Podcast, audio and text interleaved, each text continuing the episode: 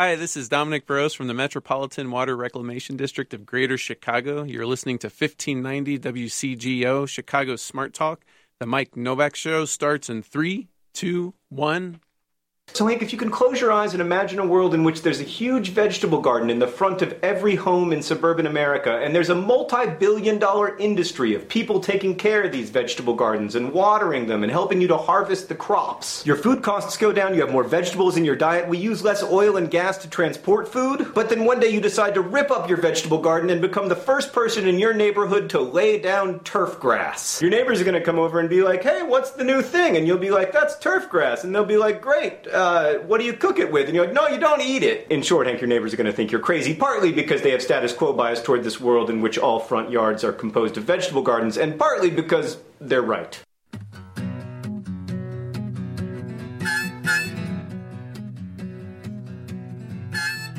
Live from a cul de sac somewhere in Evanston, Illinois, it's the Mike Nowak Show with Peggy Malecki. 20 years and counting as Chicago's go to deep green gardening and environment program. Heard every Sunday morning on Chicago's Smart Talk. Good planets are hard to find. Temperate zones and tropic climes. And true currents and thriving seas. Wind blowing through breathing trees. Strong ozone and safe sunshine. Well, good planets are hard to find. Good planets are in the main. Your questions, comments, and participation are always welcome at 847 A new secure line has been opened for communication. 877 711 5611. Now back to American radio broadcast. On Facebook and Instagram at The Mike Nowak Show and at Mike Now on Twitter. And here they are.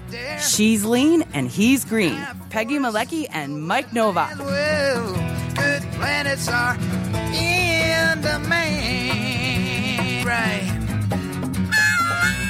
And welcome. Welcome to Social Media 101. Actually, this is 102, I believe. Social Media 102, because Melinda Myers is in the studio. and uh, well, no, no, no, no. There's there's there's something else I do now. When I say Melinda Myers is in the studio,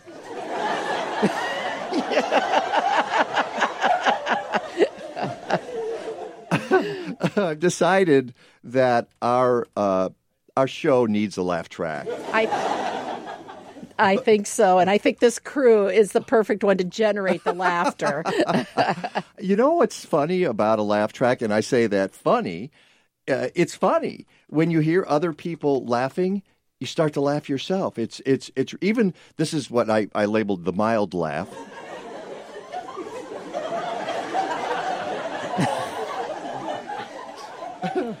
but you st- you start laughing. I don't know. I, so we're. I've decided that uh, since Melinda Meyer, who's a horticultural queen, queen of all media, the problem is she doesn't understand the media she's on. But Uh, exactly. so- I needed help. Peggy helped me get this Facebook Live thing going. That's right. So those.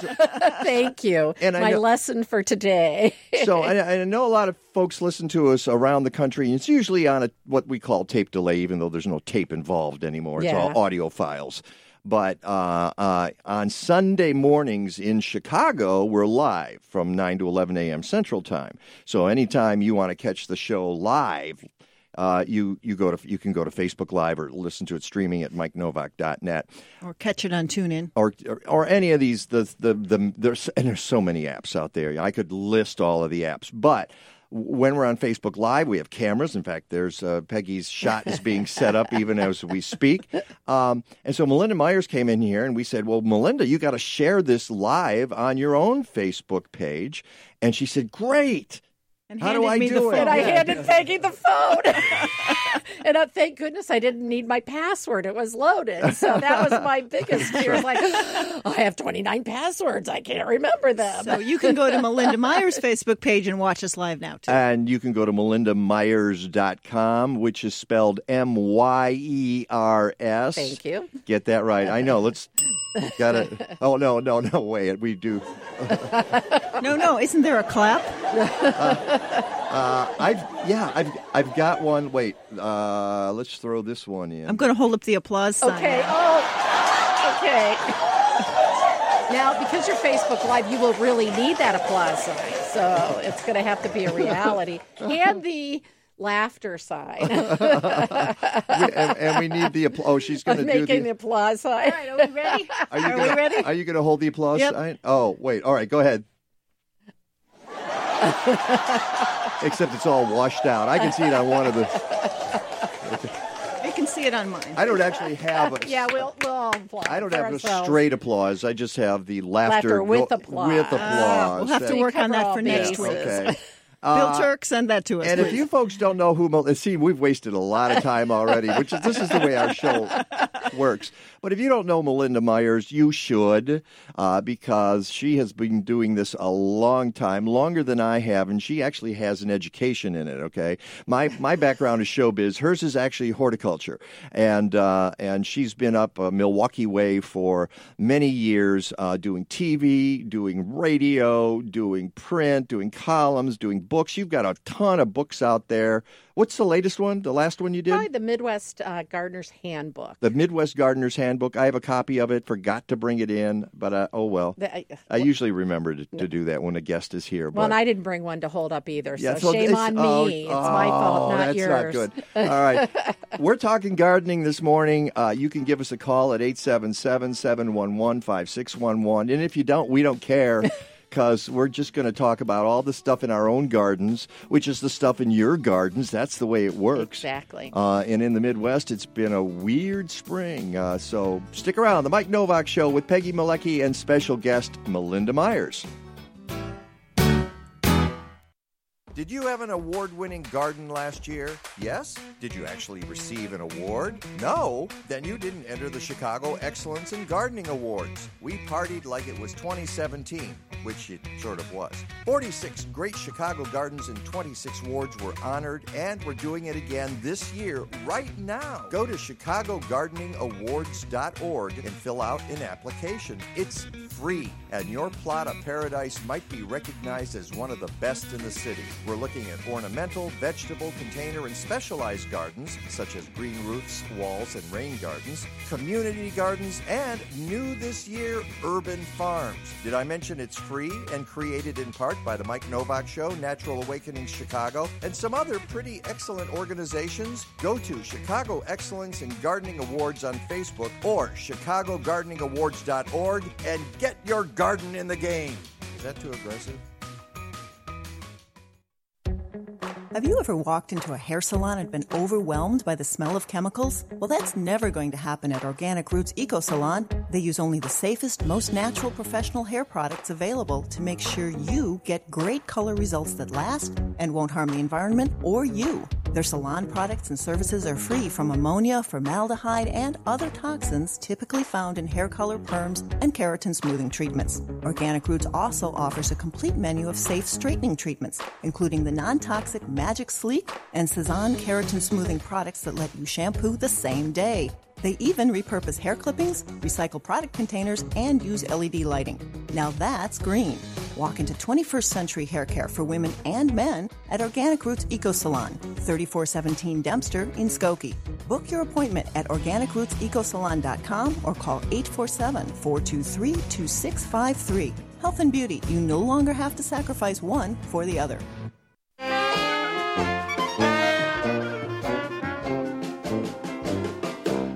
Up to Milwaukee to see my baby there. She worked out on Jones Island. Her aroma was so rare. I love It it. seems the fertilizer is the tantalizer that keeps me coming back for more. I got those old Milwaukee, bag 'em up, blues. This is somebody who will understand this song better than most people. Those Old Milwaukee, bag 'em up, Milorganite Blues. I have the 45 of this, I have to confess. You do? oh, that's great. Oh, that's wonderful. A friend of mine uh, who's been listening to the show a long time. Oh, actually, the photographer, uh, Ron Capek for uh, Chicagoland Gardening Magazine. Oh, okay. He wrote to me a few months ago and said, Have you heard this? You ever heard this song? And he sent me the audio file. Oh, that is great. and I said, "Oh, this is great! I gotta, I gotta play the right opportunity. And you need to, and it's and it's important for Melinda because Milorganite's a big sponsor of, of what you do. exactly. They have been a sponsor of mine in the past, um, and uh, they're and people ask you all the time about Milorganite. No matter where you go, people will ask you questions about Milorganite organic fertilizer. Right. And uh, and I'm always happy to answer them. I've been up to the place, I've seen the the plant uh, and the process, and talked to the scientists there. And you helped me do that. So you set up a lot of those. In fact, you were with me. I was. We got to stand on the roof. Remember, it was a Yeah. windy day, but we had a great view of the lake in Yeah. Milwaukee. and they are the oldest and the best at uh, doing biosolids in the country. They are. They've been around for over 90 years. They test daily and weekly. So being associated with government gives them, I think, some of the opportunity to ensure that health issue. You know, profits are not the driving force. It's about quality and Well, yeah, because if you if you engage with them in in an ad, uh, advertising relationship, you're dealing with the government. So yeah, so you I don't know how to say that nicely, but yes, you know. Yeah, you are. Yeah. so it's the government paperwork and la di da and all the stuff Right. that, that happens with that. But um, yeah, their their their product is if correct me if I'm wrong. I think Milorganite is the only EPA registered fertilizer in the country. it's a it, it that meets the gold standard Yeah. of the EPA of the biosolids, and uh-huh. so But but a lot of fertilizers aren't even regulated. Well, right, eh. exactly. Biosolids are more regulated than anything else. You're absolutely right. So it is regulated Yeah. and tested, and they meet, they exceed the standards. I was visiting my family. I'm originally from Ohio. Down at Thanksgiving, and my uncle worked for a small community in southern Ohio, and we got talking sewage sludge and biosolids. of course, the Thanksgiving I, I know. conversation. So I still get invited back, but I've been directed about conversation. But you're sitting at the kitty table now. exactly. so the day after Thanksgiving, we go to the plant. He takes me and I meet the folks that are working there, and they're they're looking at me like, "This is what you're doing. You came from." Mil-. I said, "Well, I'm from Milwaukee." And they said, and you're here? And, and I explained why I work with Milorganite. Milorganite, you know, and it was like, whoa, they're the, they are the biosolids, you Mm-hmm. know, managing and creating a fertilizer. It's an expensive process. But but okay, challenge. and and for those folks again listening elsewhere in the country, and you might have heard of Milorganite, and a lot of people in the Midwest know what Milorganite is. But some people are like you, and they, they bow and go, "Ooh, Milorganite," and some people go, "Ooh, Yes, Milorganite." exactly. Ooh, And- Milorganite. Yeah, Yeah, exactly, because they're really not sure. Uh, well, actually, uh, what they do is, Ooh, that's a, that's perfect. Ooh. uh, yeah, because they're they're afraid of biosolids, and they think that uh, because of where it comes from, and all right, it's the sewage system, but it is treated within an inch of its life. It is. and uh, and it's as you said, the gold standard from the EPA. Uh, if you still trust the EPA, Yeah, well, and, uh, before. yeah, right, and uh, uh, and this is why it's been they've been around for ninety years. There was, and, and I always tell people, you know, part of why we garden is we control the inputs. And so I'm not going to make you use Milorganite. I use Milorganite. I'm confident in it. And I was reading some research recently by scientists who said when biosolids are treated correctly, kiln dry, um, that it is a good alternative and safe. I mean, Milorganite's 85% organic matter, so you're feeding the soil. And what are we going to do with all this stuff is the other question. And how do we safely deal That's with always it? my. She's she's been listening to my talks. Okay, all right, all right. So that's that's what I say is that okay. Have you got a better solution for what you for, know? for ins- seven billion people. and exactly. instead of uh, reincorporating it back into our our system, you know, it's so it's recycling basically is what it is. And I and the other thing I think a lot of municipalities and one thing I'm very proud of is controlling what's going into the water. So Milorganite works with the Milwaukee Metro Sewage District works with companies and residents trying to encourage rain gardens, rain barrels. There's a new system called a storm garden, G U A R D. my spelling guard? E N. Ah, and it's a wait. Give that a.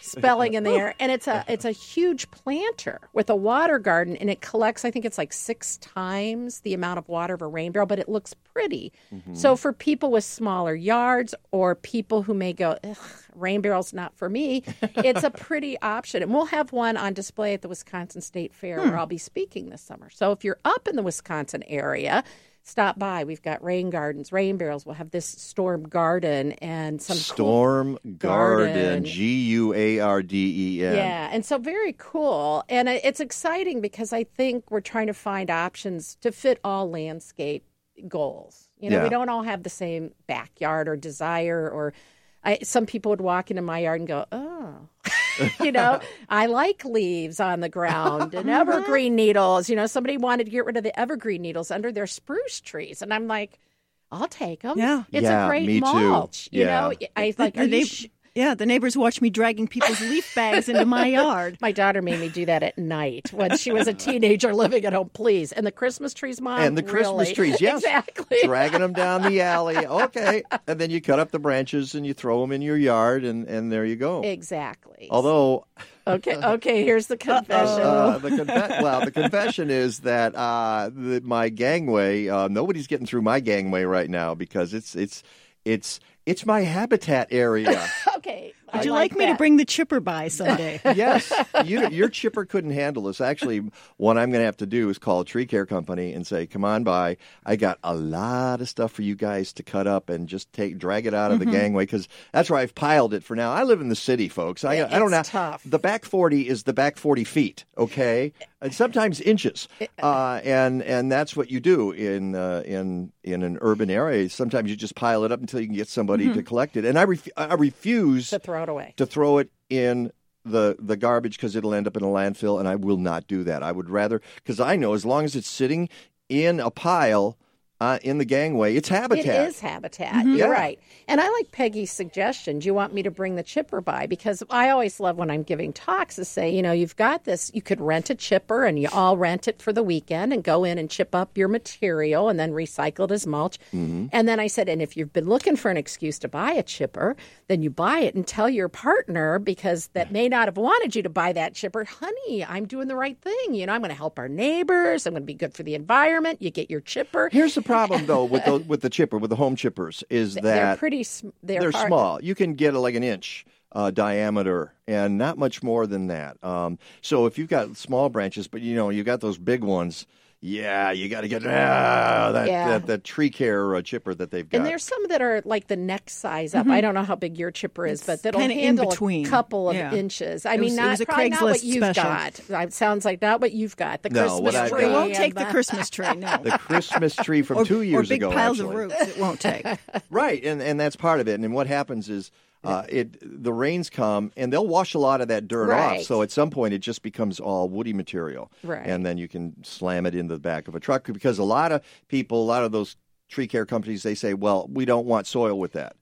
right, because which is- that'll jam up their chipper. Right, exactly. So it's it's not you know, if you don't have a chipper, if you don't have ready access, it's not the easiest thing in the world to get rid of Wood. your your wood material. Right. Yeah, the stuff that you trim out of your yard or you rip up a plant. I ripped up a a, a, a five foot tall boxwood. It's and it's still sitting there because, uh, like I said, I refuse to have it go into the landfill. But if you have a spot in the back of your yard, it does make good habitat. Exactly. And uh, so the old days of being a community gardener in the city of Milwaukee, um, we used to use our Christmas trees, anchor them, and use them to train beans on. So they were starting to decompose Ah. further. and that's, again, you have to have the right neighbors to have your old Christmas tree and have beans climbing up. But it's, Yeah. you know, again, finding ways to recycle trellises and support for your plants you have a tiny yard like I had. And Yeah. so, you know, like you said, if you have the room, even just a little more space or a corner where you can pop that in and create that habitat. You can see my yard on the It's screen, right? That's, beautiful, but that's it. That's all I got. and then you, you, have to choose do I want a pile of brush or do I want plants? And I'd opt like you did. Right, just slam it in the gangway. and in my neighborhood, it's actually good because now the gangs can't get I in I was going to say security. There's all different no, ways. no one's going in the back from the alley. Nope. They got- not even my cat can get through there. So, So there you go. Uh, that's Melinda Myers, uh, folks. And uh, if you don't know about Melinda, you should. Um, she does all kinds of horticultural work, and she's what we call in the business now a garden communicator. Oh, that's right. That's We're- the new thing, right? Yeah, Exactly. we're, we're not garden we writers. don't just write. we're garden communicators. Uh, are you going to be in Chicago for the uh, Garden, Garden- Writers Association uh, show? This I am. I am so excited. There's some great tours happening. Um, we'll be able to have access to the Independent Garden Center show and just to be in Chicago in the summer. You know, I'm so when it's excited. 95 well, and, and exactly. eight- 80 to 80 percent humidity. We're not yeah, that's- telling the people from California that. It's going to be one of those amazing, amazing weekends at Navy Pier. Ex- Gorgeous sunshine, Perfect. gorgeous It's going to be perfect. It is. Yeah. It's it's a beautiful place to be. Yeah, it is, and- and it's fun. And, and the problem we have here is that we do our show on Sunday. The the the show uh, at Navy Pier is going to be during the week, Right. And I want to get all I, all the the famous garden. Uh, personalities and communicators across the country are going to be here during the middle of the week, so I can't get them on the show on Sunday. So we're trying to figure that out. I'm going to be having some meetings and seeing who I. But the whole we're going to devote Mm-hmm. the whole show to that because uh, you know the Garden Writers Association is where all the people who talk about this stuff that you listen to on the radio, you read in your magazines, you read in your books, they're all going to be there. Yeah, it's a great place. It's a great time to come together, learn from each other. And one of the wonderful things is we tour gardens every place we go. And so, you know, you get a taste of gardening around the country and the different ideas and styles and meet gardeners and garden professionals. And so Chicago has a lot to share. I've shot a lot here for Great Lakes Gardener years ago when I worked with uh, PBS doing a garden show and I'm anxious because I haven't really had a chance to tour gardens for about a year here, so I'm excited. Great.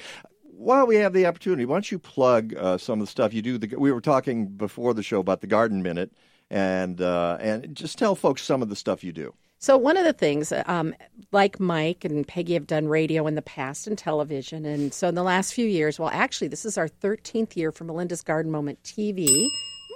I know it's hard to believe, Yeah. and we're syndicated across the country. And then Melinda's Garden Moment Radio, and they're one minute, well, 54 second tips. So the stations could do their six minute sell for the spot, but we do tips, um, very concentrated tips. So just ideas for you to apply to your garden think about new strategies, pest problems, good plants, just fun things. All right, what's the last tip you did? Oh man, and I'm working ahead in July. I did olla olla irrigation, which is clay pot irrigation. It's not. That's different from Oy. Oy, irrigation. yes. And this is Oy. this, this is my bad Spanish pronunciation. My daughter, who's bilingual, is would be going, "Oh, mom, Oy. O L L, O L L A." And it's an old, like century old, several century old irrigation. They think from North Africa. Mm-hmm. So I'm not sure how the Spanish got in there. And they take clay pots, and you know, clay terracotta pots, um, they let water move. They breathe, They yeah. breathe. Yeah. And so you plug the hole in the bottom, or you buy one of these special pots, you sink it in the ground, fill it with water, and put a lid on top.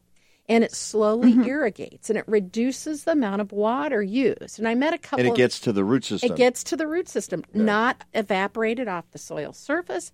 So we're we're putting in a sample at the state fair. I'm going to do a, a video, a TV tip on it this summer because I'm really excited. I met a small um, urban gardener, well, farm small farm gardener, and that's what they do.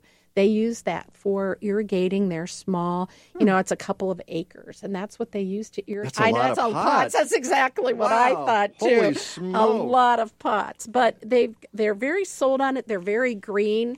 Um, they do some really cool things. So I, I I just like to introduce people to new ideas because you never know what somebody's going to go. Oh, that solves my problem, or that I'm going to give that a try and make a difference. It makes me wonder though how long those pots hold on to the water.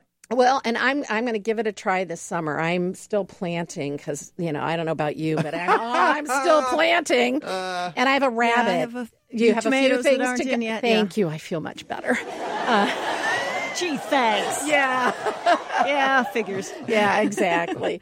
So I, you know, I- so supposedly it gives you, you know, depending on the weather, because it's sunk in a good week. So we'll have to try it and depend on how many you put about three feet apart. Okay. And so, um, And, I'm, and do they work better for some plants than others? Probably, probably. Oh, so you're gonna moisture- figure this out, Well, yeah. I've done a little research. You know, it's like gardening. You do a little research. Yeah, and then you do a little and then you try it, yeah. and then you try it again because you may have failed the first time or were successful for something out of your control. Well, we're going to be breaking here in just a second, but what's been happening in the Midwest, uh, not everywhere, but a lot in this area, is not A lack of. a lack of rain. Exactly. We've had way, we had areas around Chicago that had six inches of rain in 24 hours. Um, that's not Houston style, but it's it's it's massive. Yeah. In fact. Our meteorologist Rick DiMaio will be on later today, and we're already in record territory for the year. Uh, Wettest term- of the year. Wow. Wettest Yeah. year on record. and on it's right not now. even July. And it's I know this is scary. It is scary. Okay, so uh, we'll talk about that. So what we'll talk about when we come back is maybe strategies for dealing with too much water. Now, if, if you don't have enough water, you're welcome to, to give us a shout. Uh, you're probably not in this area, but uh, please do 877-711-5611 or on Facebook or on Twitter. We're, we're going to check all those questions too. It's the Mike Nowak Show with Peggy Malecki, and our special guest is Melinda Byers.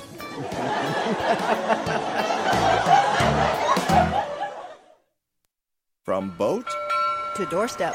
You can have the best in premium and sustainable Alaskan seafood right here in the Midwest. Sitka Salmon Shares is an Alaskan community supported fishery, or CSF, comprised of small boat family fishermen from southeast Alaska. They're supported by 4,000 CSF members, and you can be one too. Sign up at sitkasalmonshares.com to receive fresh Alaska salmon, whitefish, and more in shares ranging from three to nine months. Use promo code Mike Nowak 18 for $25 off. Go to sitkasalmonshares.com. Do you love trees? Do you have a great story to tell about a special tree in your life? The Morton Arboretum and Open Lands have partnered to launch Tremendous Tree Stories, an online collection of stories highlighting people's connections to trees. Submit stories of the trees you cherish, remember from your childhood, or that hold a special meaning for you. Browse their collection and consider sharing your own tree story by visiting tree-stories.org. That's tree-stories.org. If you're looking to invest in an electrical car or truck, make sure to hire a state licensed electrical contractor. The installation of that charger will require a permit in most municipalities. So make sure to check the ICC website for a certified contractor at icc.illinois.gov. You can also call DNR Services Unlimited. They've been a licensed electrical contractor since 1992. Visit their website at restorethenorthshore.com or give them a call at 847 998 1687. It'll be easy to find someone cheaper, but a lot harder to find someone better. Let's face it, sometimes we overdo physical activity. That's when to give Dr. Bonnie Flaster a call. Dr. Flaster is a chiropractor who treats back and neck pain, but addresses foot, knee, shoulder, and wrist pain too, all with gentle, non force adjustments. And she'll talk to you about your problems and work with you to devise the best treatment strategy. Find health tips at rivernorthwellness.com. Call Dr. Bonnie Flaster at 312 642 7545 and get back to feeling good. You're listening to Weekends on WCGO. Check out our Facebook live stream brought to you in part by our exclusive signage partner, Fast Signs of Lincolnwood. Located at 3450 West Devon Avenue, visit them on the web at fastsigns.com slash 80.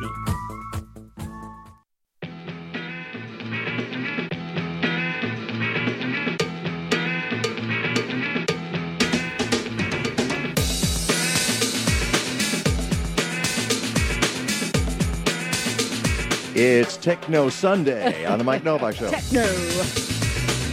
Kind of. That's not really. This is uh, this is a, a, a mashup of Elvis. Uh, this was uh, Elvis versus uh, what is it? XJM or something like that. I forget. It's like like the early aughts of the this century. He did a little. Uh, Okay. Mix here, so Uh-huh. oh, I love this though. This is good, I'm going to just play the whole thing. Okay, Okay. welcome, We'll, welcome we'll be back. back. next hour. Hey, look, we've music got my name up there now too. How cool! Hey, how did I show up in there's- that? And Peggy's name. And Woo! Peggy's mullet. Hey, I can actually photobomb you now. That New camera. Uh, all right, and and when we see my picture, oh, the, the laughter begins. the laughter begins. okay. Uh, welcome back. And uh, uh, we've got Melinda Myers here in the studio who schlepped all the way from Milwaukee just to be in person, and we love it. We're Me glad too. she's here, and we're talking whatever. I don't know if, if we're getting any Facebook questions, but I got questions for you. Uh, um, and again, you're welcome to call at 877 711 5611. We were talking about too much rain and what that does to a garden because everybody knows what happens if you don't have enough rain. You water. Right. You get out there and you water, and that can be really difficult too because you know this and I know this, Melinda. Most people have no concept of how much water to put in the ground. and they're afraid to touch the soil to you you know somebody asked me about moisture meters and i said you're carrying the best one around with you is your finger you know stick your finger in the soil dig down check out what's happening Okay, so if you are doing that, what are you looking for? You looking for sopping wet soil, damp soil? kind of like damp like a sponge that's been wrung out, wrung out for clay soil Mm-hmm. lightly crumbly but slightly moist so you're right Yeah. if it's soggy the problem is getting you can't You really can't get the really- water But out that means don't water. That though. means don't add to the problem. Exactly. And I think sometimes we see wilted plants and we assume it means water. It needs water, but that can be too much water also mm-hmm. because all those pore spaces that they need the air to help absorb water and nutrients, the plant roots, are filled with water. And so they're basically wilting from drought stress, but because there's too much water. So overwatering can look just like mm-hmm. underwatering. And Yeah. you know, and you know that after and- oh go ahead I was going to say, and then do the leaves start getting kind of yellow, yellow, or exactly, lighter colors? and can drop off. And so, a couple things I think. One is, hopefully, this isn't going to be a yearly occurrence, but we are getting a lot of significant rain occurrences every year. And you may Uh, well, need and, and, and we need to mention this is the classic model for climate change. Change. Uh, Exactly. and uh, it means that places like Chicago in the Midwest, Minneapolis, and Cleveland, and Dayton, and wherever, they're going to get more rain. Other places are going to get less rain. Uh, but here, more. Um, at one oh, time, At one at one- time, yeah. at That's one what I was gonna say. occurrence, Right. and then nothing. I mean, 100 and 500 year events that happen every five years now. That's not good. No. And so I think the other thing is looking at is this happening? Is water collecting in certain places every year? You need to change your garden pattern. Maybe it's time to do a rain garden, not a water garden, but a rain garden where you're capturing some of that rainwater wa- running off the walks and the, the the roof and then slowly filtering in but that's a rain garden so you want to make sure you do that and I, not I have to show you something Okay. now. You guys, you folks can't see this, uh, I, but I got my phone.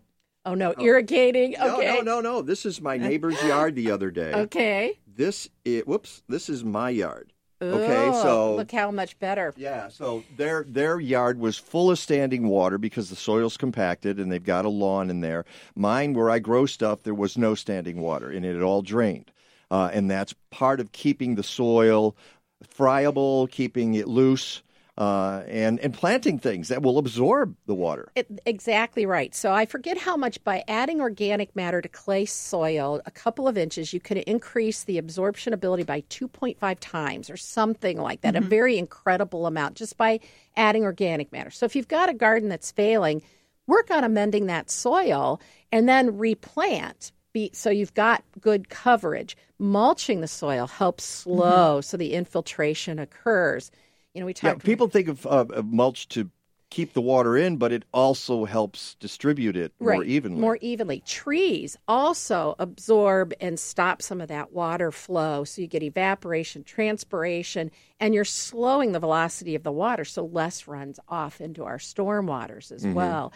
And so I think it's it's it's a common thing. And then if you've got a perennial garden that's eh, okay and you want to improve things, not bad enough Technical to start term would be meh. Eh, yeah, exactly. Eh. um, do some vertical mulching. So, you know, spreading compost over the soil surface and then take your auger bit, the ones you often see by bulbs in the fall, All right. put it on your drill, and then you drill holes and you're aerating the soil at the same time as you're putting that compost down in the root zone. And so that's a good way if you're like, it's not bad enough to start over, but I do need to fix it. All right. Uh, our phone number again is 877 711 5611. We do have a question. Okay. And we have a question also in Facebook, but we'll get the phone We'll first. get to the phone first. And Dennis is on the line. Uh, and I know this guy, uh, known him for about, I don't know, A few years. A He's few- a few- smiling, so I think that's a good thing. Uh, I'm, I'm smiling, but I, I'm not getting any laughs. okay. Oh, he wants Oh, laughter. I. He wants a you laugh. want laughs, dude? There we Oh, dear. Where's the golf clap? Where's the golf clap? I have a quick clap? question for uh, Melinda, actually, if you please. Sure, no problem. Okay, um, I am a novice gardener. This is my uh, vegetable garden 3.0. Okay. And um, this year, my whole mantra was keep it simple. I just put seeds in the ground instead of using seedlings, and um, it's growing really, really well. However, I do like to purchase the occasional seedling from the farmer's market. My experience uh, to date so far is that 10 to 15 percent of them die, 25 percent of them don't really do well. what can I do to encourage seedlings to take root and grow? I know that it's very traumatic, but is there anything that I can do? Well, some things are easier than others. So, one of the things when you're buying your transplants and carefully take them out of the container, squeeze the cell pack or the pot, slide it out, and look at that root ball. Often it's root bound. Okay. And so you want to gently. I landscaper one time said tease the roots apart, and I had visions of their crew going nee nee nee nee nee on the boulevards, you know. So gently tease them if you're as a new, as a new gardener. It does make you want to laugh. It does. As a new gardener, as you get more experience, you get a little more brutal, and just making sure because if you don't loosen those roots, they won't explore beyond. If you buy that huge, Okay, that's good. okay, Uh-huh, uh-huh. so that's and that's a Yeah. common mistake. And also probably digging the hole big enough so that the roots can explore. Exactly, especially if you have clay soil. Hopefully, you've amended the soil, and if your seeds are taking off. Um, with a tomato, if it's a tall tomato, I know this hurts people, but take the lower leaves off and bury it a little deeper. Roots will form along the stem. And if there are little flowers on there and it looks a little stressed because it's still in the little pot this time of year, I have a few of those. Pinch off those flowers, and then that way the energy Okay. goes into root development. Okay, and then you'll get a stronger plant, and that's going to help it. So, you know, with even with annuals, you you know it's hard to take those flowers off, but maybe every other one the first week, and then the other ones the next week, and you're going to have a much more compact, well branched plant that's going to give you more blooms throughout. So, I know it's really hard to do, and I even have problems doing it. I'm like, ah, Uh, I've had gardener friends come over, and Do- uh, they've taught me the tough love. okay.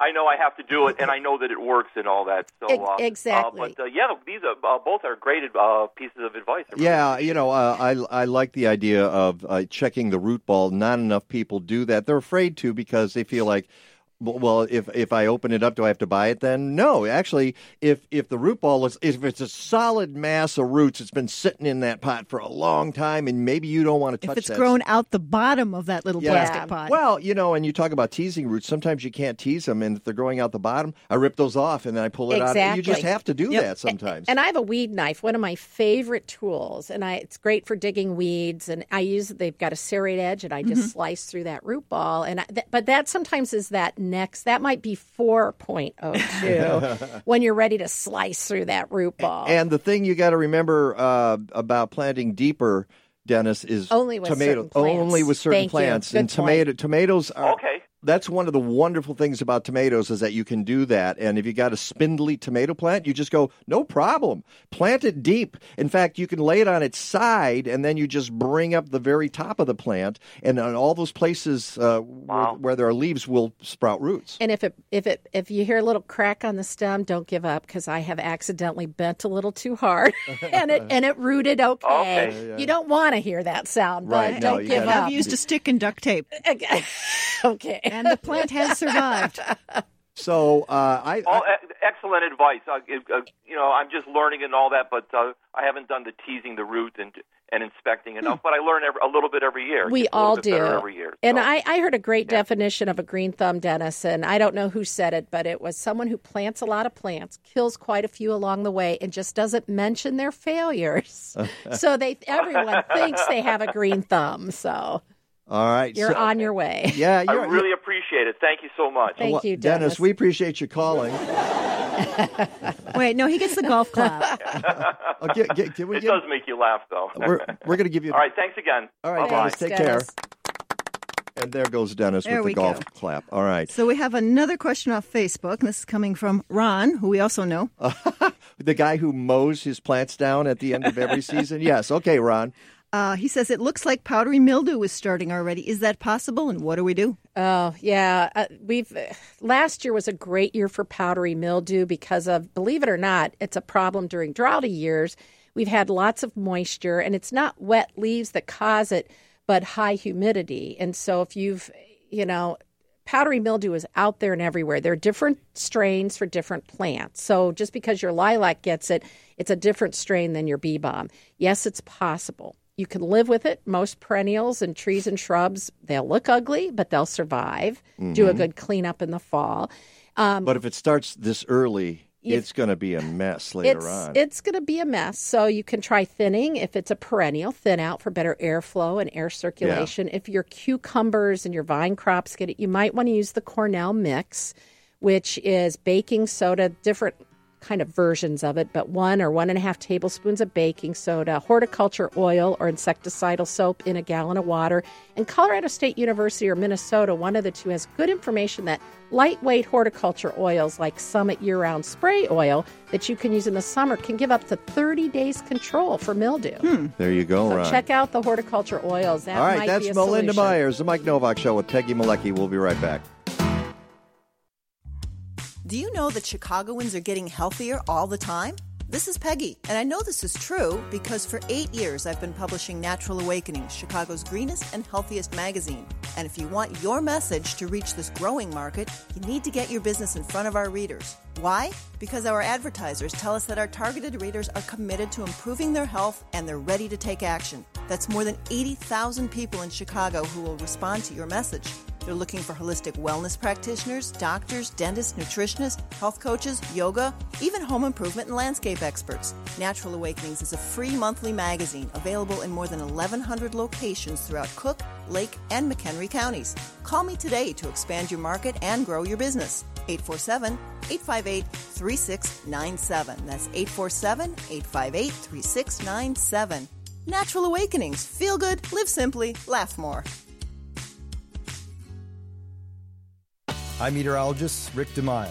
Bringing a lot of social science into climate change is really important. People who teach climate change now, you have to really get into how it's affecting people, how it's affecting the ability for people to cope, how it's affecting the ability of people to adapt or to mitigate. Stick around for some more insight into weather and climate and how it might be affecting you, your lives, and your garden on WCGO 1590, Chicago's Smart Talk.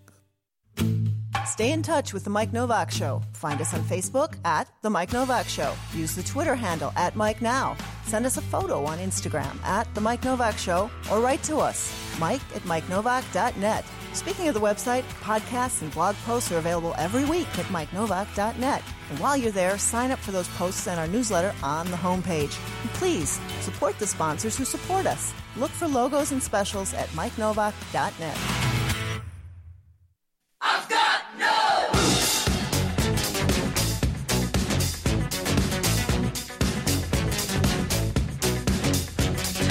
Roots.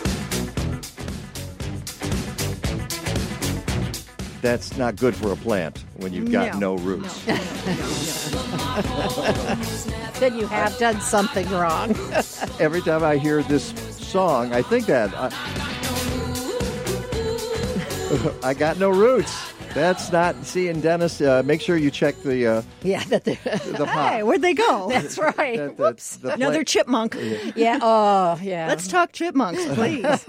or not. oh, well, uh, let's talk chipmunks, okay? Because Okay. this is very interesting. Uh, I live in the city, and there are a lot of disadvantages to living in the city. One of the advantages for me is I don't see chipmunks. They're not there.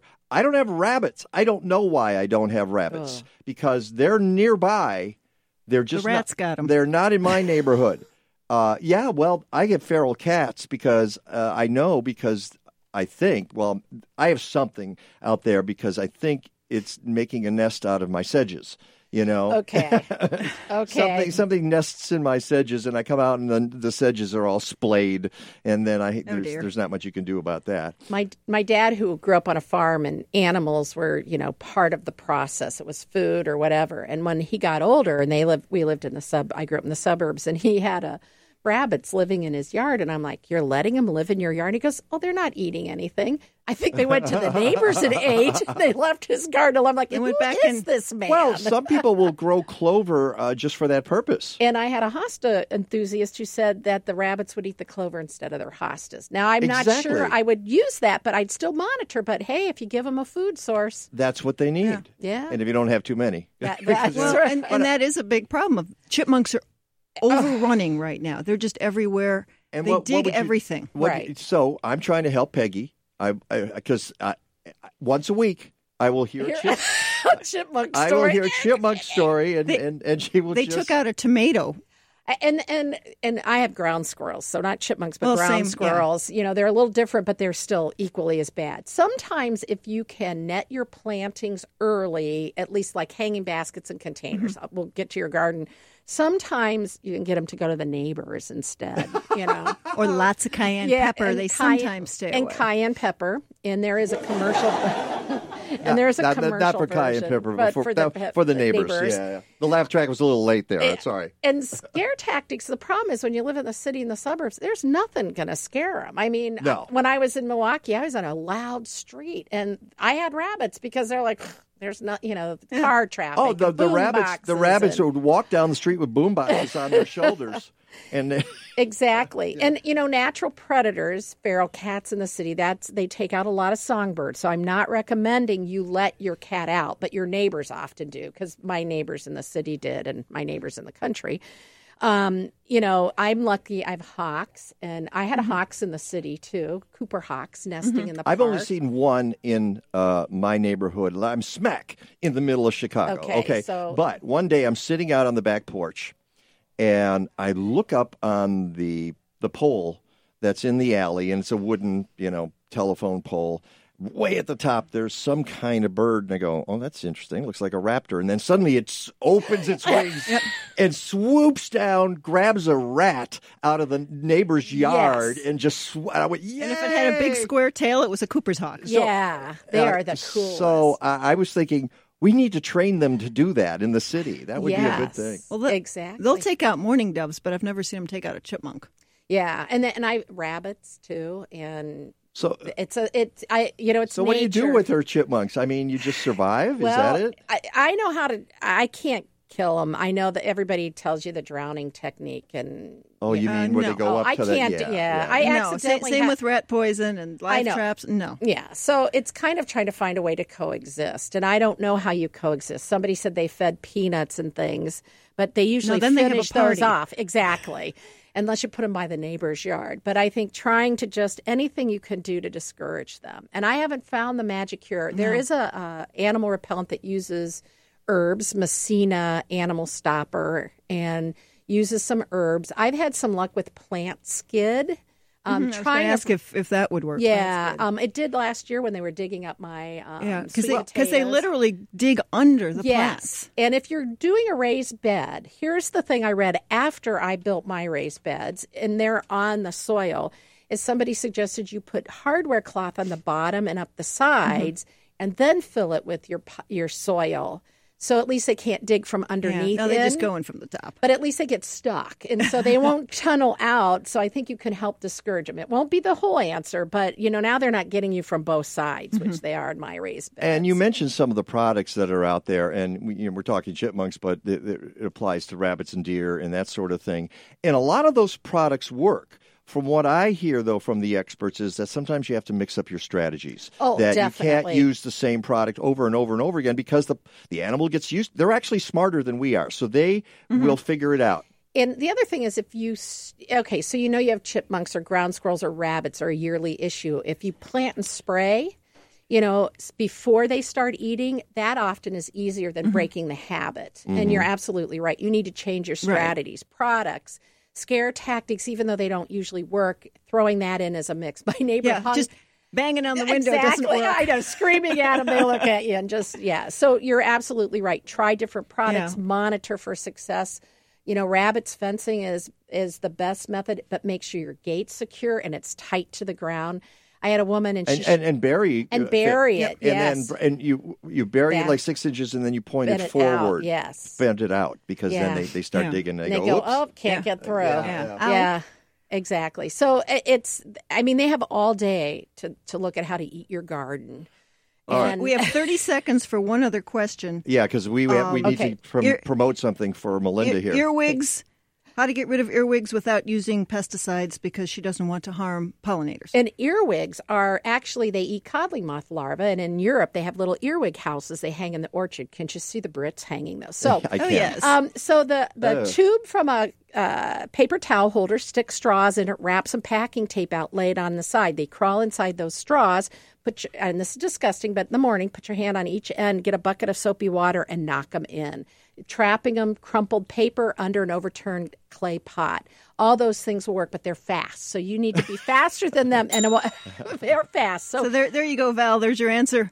uh, uh, and, and and as you point out, they're nothing's simple. Okay, Exactly. they they they have a purpose. Uh, they were talking about this on Mighty House yesterday about the different insects that are out there, like wasps. And should we just kill wasps? No, because they have a purpose as well. Every insect is do is part of a, the web here, the food web. Right. And so you there's collateral damage if you just start killing insects Exactly. willy nilly. So the best thing you can do is read about them. So if you look at as you're saying earwigs and say, "Oh my goodness, they actually have a purpose. They do this. Maybe that's more important than my having holes in your clematis leaf. Yeah, or- and most of, a lot of it's just cosmetic damage, folks. You can stand some holes in your hostas and your, whatever you have, as long as it doesn't get eaten to the nub. Mhm. Then that. yeah, and managing versus controlling. All right. Before you go, Okay. you're going to be speaking on July 7th at Pasquesi. I am in Lake Bluff. Yay. and I love coming down here. Always a good group of folks. So I hope I see a lot of you there in Lake Bluff. And I'm talking low maintenance perennials for a beautiful landscape. And a lot of those are natives. We are talking about um, water and dealing with it. Yeah. And native plants really work the soil so we have better infiltration and absorption. So getting a good, beautiful garden that's less maintenance that coexists with all those Yeah. critters out there. Yeah, you know, and I was just on Channel 7 on Monday talking about Chicago Excellence in Gardening Awards, and I brought in a bunch of native plants to encourage people to use these. One of the ones that I'm going to plant, now this is not the perfect year for that, is prickly pear cactus. Oh, yeah. But it's native to in like this area. 48 of our states, mm-hmm. believe it or yeah. not. And it, you put that in your yard, people are going to go, What is that? Maybe that'll keep the chipmunks away. Look at Peggy. She's out there. Where did you buy that? I need a flat or two of that. You cannot throw chipmunks onto the prickly pear cactus. Okay. They'll probably eat around the spine. They'll probably just eat them. exactly. All right, that's Melinda Myers. Go to melindamyers.com, M Y E R S. She's got a Facebook page, she's got all kinds of places. Thank you for being hey, here thanks. with us on the Always show. fun to work with you guys. Thanks, and thanks to your listeners as well. Captain's log, stardate 42326.1. The Enterprise is under attack by an apparently hostile life form. Mr. Worf, status report. They appear to be perambulating vegetables. We are being stalked by stalks of asparagus. That is incorrect, Mr. Worf. Mr. Data, be more specific. Asparagus officinalis, or killer asparagus, was the subject of a very popular 21st century tome by the brilliant author Mike Nowak. Mike Nowak. I'm familiar with his work. Of course, Attack of the Killer Asparagus is required reading at Starfleet Academy. Tell me more, Mr. Data. He has been variously compared to Mark Twain, Dave Barry, and Gwynok of Ninglador. Captain, shields are failing. Thank you, Mr. Worf. Mr. Data, options. Captain, it seems to be available online at aroundtheblockpress.com. What do they have to say? Hmm. It appears that Mike Nowak is a slapstick every gardener, taking all our self delusions, mishaps, and confusions and playing them for big laughs. That's not very helpful, Mr. Data. No, it is, however, highly accurate. Welcome to the second hour of the Mike Nowak Show with Peggy Malecki. Call us with your questions and comments at 847 A new secure line has been opened for communication. 877 711 5611. Now please make enjoy for second hour capitalist radio. Here they are again Peggy Malecki and Mike Nowak. All I need is good food to eat and make me healthy, wealthy, wide awake. Lettuce, tomatoes, root and bacon. What about those sweet potatoes? All I need is good food to eat. All I need is good food to eat. All I need is good tools. Welcome back to the Mike Nowak Show with Peggy Malecki. And um, I'm just realizing that in the, the, the second hour today, I probably won't get away with. Well, we might during Rick. Uh, yeah, we could throw that in for Rick DiMaio. Uh, I think so. If he gives us gives us another rain forecast, uh, then and I think he will. I think we're supposed to get yeah, some tomorrow. Isn't there's it? more more coming. Wow! And wow. we're we're back live on Facebook at 1590 WCGO and the Mike Nowak Show. All right, so go to Facebook and uh, and uh, fall asleep. Uh, no, I mean watch the show. Uh, what? What? Uh, yesterday we went out to the Midwest Pond and Koi Society. They had their uh, annual event, the Koi Show and Trade Show, and is at the Max. The Max in uh, McCook, Illinois. And uh, we, we had a great time. Yeah, we did. It was really fun, and we took a bunch of Facebook Live videos, and one of them's got like fifteen hundred views already in less than twenty four hours. Go, go figure. It's it, and it's a guy. Go watch it and go share it. I know, and it's a guy explaining the filtration system for his pot for ponds, and I'm like, okay, that's cool. Uh, should we give him? I don't have the his card with me. Do you remember? It's Mike uh, Wine. It's uh, Southwest Koi. Southwest Koi. out of New Lenox. Very good. And Mike was the guy. Wine Shank. Wine Wow. You're good. See, I don't have those brain cells anymore. Those, those are they've been gone for. Did I walk my dog before I left this morning? Uh, did did you? I yes, I know. did. Yes, I did. But so if if you missed the show yesterday and you want to go see it, um, the Koi and Trade Show does run till one o'clock today, Yeah, you can go out to the max, and it's free. Uh, it's free, and you learn all about that. And then at the end of July, uh, they're going to have their uh, walks, their their their pond.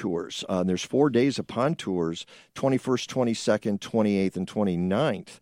Um, of July, and uh, you can go to mpks.org to get all of that information. And so you get to see the koi as they are in people's yards. We heard really interesting stories. Speaking of rain, one of the stories we heard, and I'll make it real quick because we got other stuff here. Uh, one of the guy Ed, who we interviewed, was talking about. I Ed said, Burke. Uh, uh, He's the president. not Burke. Ed Burke would be the city Or councilman. Ed Buck. Buck. Ed Buck. Um, and um, you, you you were on a roll there until you got to Burke. Oh, I was uh, close. yeah, you were. You were. It was close. Um, and he said that when we got like the three inches of rain this past week, he went out to his pond. He was going to bring some koi into the show, and he found they were spawning. And that's one of the things that happens when it rains. They, I don't know why, but but it rains three inches of rain, and the fish say, I think it was because the pH of the water changed. "Yes, time to lay eggs." Uh, so uh, that's Which in the world of competitive koi, that is not. That's a, a, big thing. deal. Okay. Um, and uh, in the uh, second part of the show, we're going to bring in Albert Ettinger, uh, attorney, Cindy Skrukrud, uh, Clean Water Program Director for the Illinois chapter of the Sierra Club. We're going to be talking about what's going on in the Chicago River and Trump Tower downtown and possible violations of the Clean Water Act. Yes, have one, raising. one more plug to do, though. Okay. Chicago that- Excellence in Gardening Awards. Oh yes, absolutely. Um, uh, go ahead. through I'll you- July 7th. So, okay, now that our gardens are all going crazy and look fabulous, earwigs or no, um, if you live in Chicago, now's the time. Chicago Excellence in Gardening Awards competition. Go to chicagogardeningawards.org now through July 7th and enter free any type of garden. If you garden in Chicago, we want you in the contest. Right. Could Right. be Uh, residential, could be multi-unit residential, community gardens, senior homes, urban farms. We're accepting urban farm categories this year, and rain gardens, commercial gardens. uh, uh, vertical gardens, uh, whatever you got, container gardens, uh, rooftop, anything, any of those things.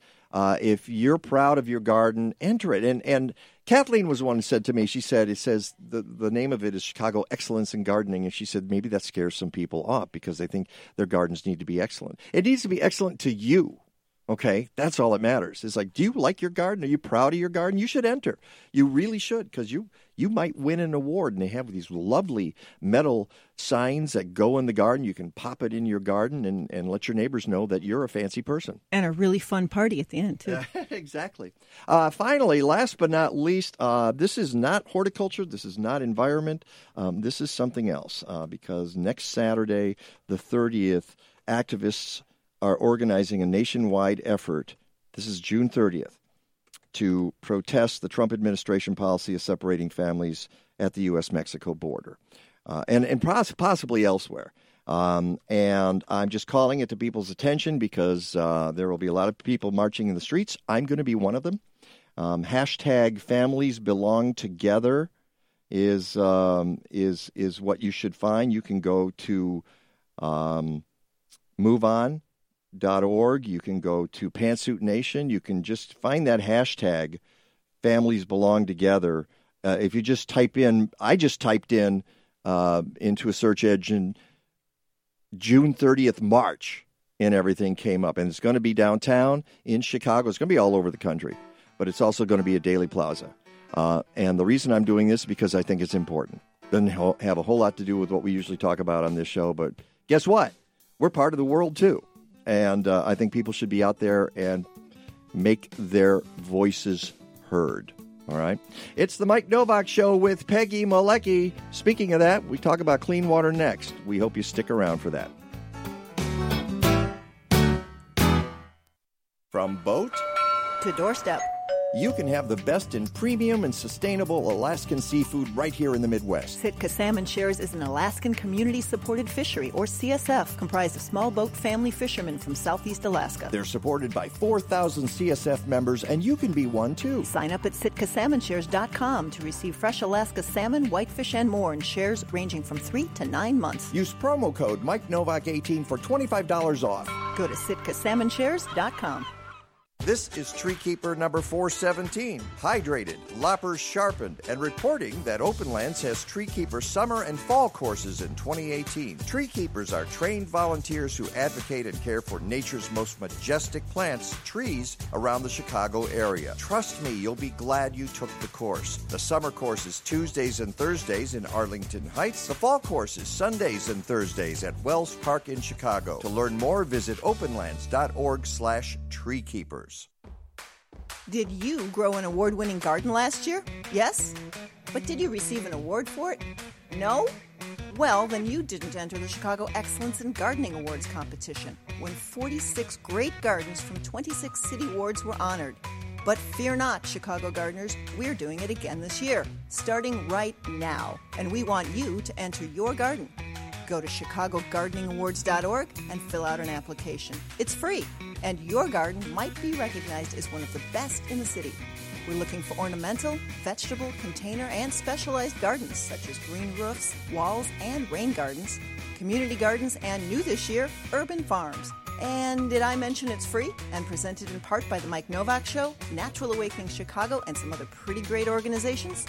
Go to Chicago Excellence in Gardening Awards on Facebook or chicagogardeningawards.org and get your garden in the game.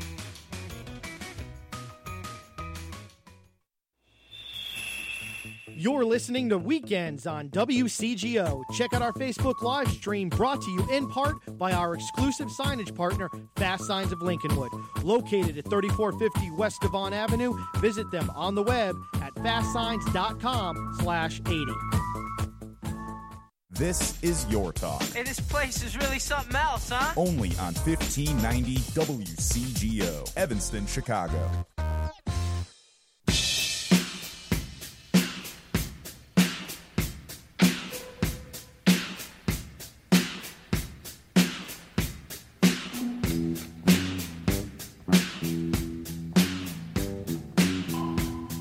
Welcome back to the Mike Nowak Show with Peggy Malecki. We're going to take you to the river.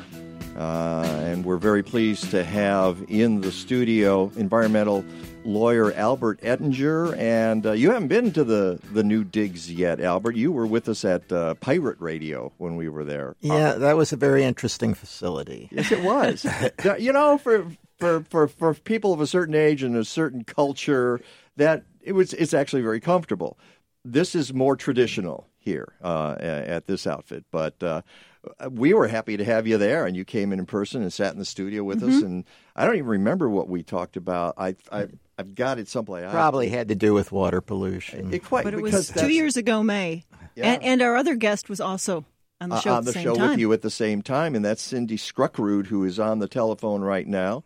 Uh, and she's the Clean Water Program Director for the Illinois chapter of the Sierra Club. Cindy, are you with us? Yeah, good morning, Mike. Good morning, Peggy. Wish you good could- morning, Albert. I uh, wish you could be here with us uh, in the in the studio, but uh, I'm sure we're going to have a good conversation anyway. Um, and I, before we get, I, I need to get silly stuff out of the way. Well, it's not so silly. I, I found out l- looking at your website, Albert. This is a scary thought. You and I were roaming the campus of the University of Michigan at exactly the same time.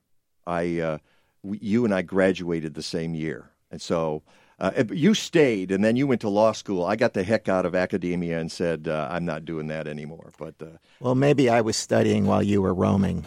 I think you were probably. I was at the radio station. Okay, I was at the campus radio station. That's what I did because I thought I was going to be a rock and roll DJ, um, and you were studying law. Yeah, I thought I was going to be a lawyer. And now he's a rock and roll DJ. yes, there you go. Um, and uh, Albert has been doing this a, a, a long time. Uh, for a, a while, you were part of the Environmental Law uh, uh, Policy Center, and um, and uh, and now you're you're on your own. But basically, through it all, you've been committed to clean water. Um, that's uh, there. That's a specialty that uh, it seems to me that there probably aren't a lot of people who are familiar with. Yeah, actually, it's almost a family business. My father worked on water pollution as a chemical engineer beginning before World War II. So, uh, actually, we're coming up to the anniversary of the Great Cuyahoga Fire. And when I was young, my father said, Well, the Cuyahoga, which caught fire outside Cleveland, well, it's bad, but it's actually not the most polluted water in the Midwest. He said the Grand Calumet outside of Chicago was worse. Aha. Okay. Well, now we ha- we have everything in perspective. And, and for those who don't know that anniversary, Yes, well, 50 years ago, the well, it was uh, I guess uh, 69. The uh, it'll be next year. The Cuyahoga River caught fire, which sort of was the literally the spark that uh, led to uh, amendments to the Federal Water Pollution Control Act. What those amendments are what we now call the Clean Water Act, which I guess brings us to where we are today regarding the Clean Water Act and the Chicago River. It's every every generation has a breaking point, I guess, and that that was the breaking point, and Right. and some of us are old enough to remember that. And of course, I grew up in Detroit, so all part of the Rust Belt, and we all we sort of commiserate. All the the Rust Belt cities commiserate with each other. Well, the River Rouge was quite impressive in Detroit Yes. Through, and there actually there's a lot of work like we're trying to re- have the Chicago River recover, and there's all sorts of good things going on in the Chicago River that no one would have imagined 50 years ago.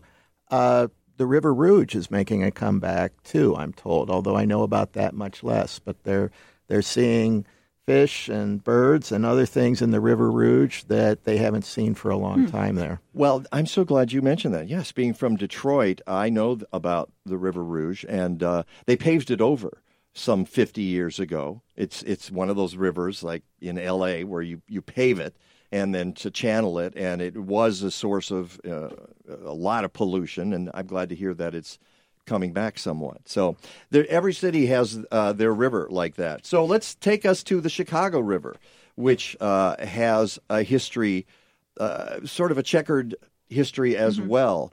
Uh, and only in the past few decades have we begun to really appreciate um, the magnificence of this river.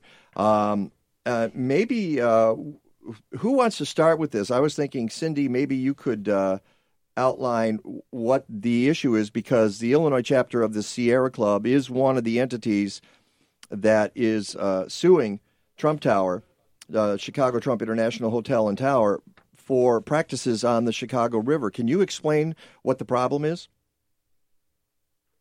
Yeah, Mike. So, you know, kind of just going back to the conversation you and Albert were just having about improving rivers, you know, besides people getting out and enjoying the the Chicago River more, out boating and paddling, um, we've really seen an increase in the number of, of fish that are now living in the river. You know, back in the 70s, there, there it was down to about 10 species of fish that could live in the in the Chicago River, and you know now we're up to you know 76 species that were found there in 2016, Wow. and we've also, besides the different kinds of fish that we've seen, we've also seen a dramatic increase in the number of fish living living in the river. So those are all great signs of a you know a, a improving Chicago River, and you know so then one of the things that we want to be doing is um, protecting those fish from um, any pollution and any other things that that that might impact them. And so that gets to the issue of the fact that we have a lot of a lot of buildings downtown that draw cooling water from draw water from the Chicago River to cool their buildings. So they draw the water in and then they they use it in cooling systems in their building and then they they send it out. And we at the Sierra Club, Albert and I and Sierra Club volunteers kind of routinely look at um, public notices when the Illinois EPA is going to uh, renew a permit for any facility that that's um, discharging to to waters in Illinois. And in doing so, that's when we saw this public notice come up for the um, Trump Tower and to renew their permit. And we read through their notice and said, "Hmm, this is interesting." They were supposed to uh, do this study under their current permit that would take a look at what are the impacts of their um, withdrawals on on fish and other life in the river. And we said they didn't do the study, and now Illinois EPA is giving them another three years to get this study done. Wow.